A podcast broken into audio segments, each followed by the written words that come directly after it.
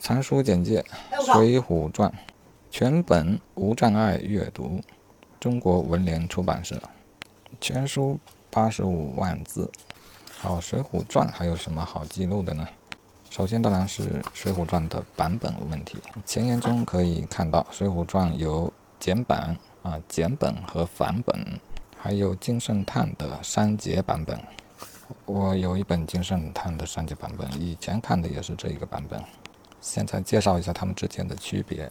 简本的《水浒传》文字简略，少有细节描写，但是却多出了两个情节：平田虎、平王庆两大情节。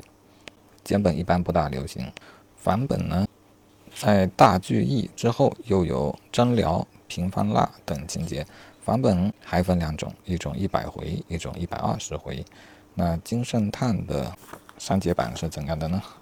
他将原来一百回那种版本的第一回做蝎子正文七十回到大聚义为止，然后卢俊义做了一个噩梦，呃，故事结束。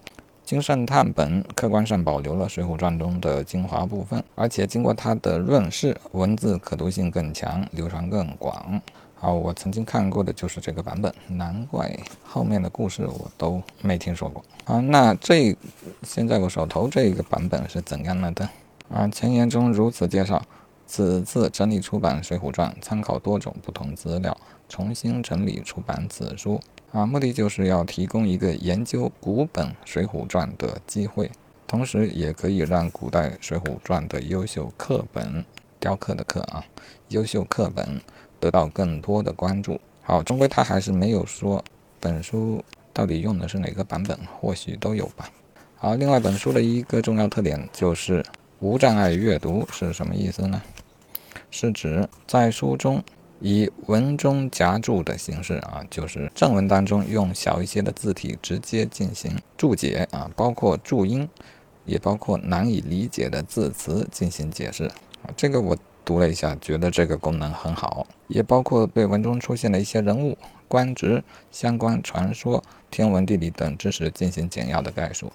嗯，基本上每一页呢都有十个左右的短小的注解啊，我随便翻了一下，啊，也不一定有这么多，有些内容简单的地地方，可能一页都只有一两个注解。好嘞，这就是这本书的情况啊，顺便记录一下关于《水浒传》的作者。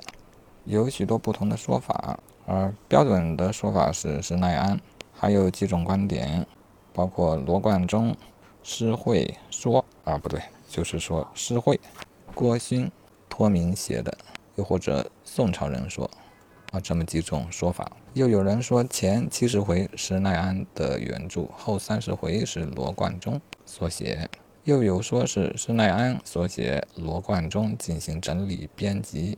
还有说都不是他们，是集体创作的啊，太多说法了。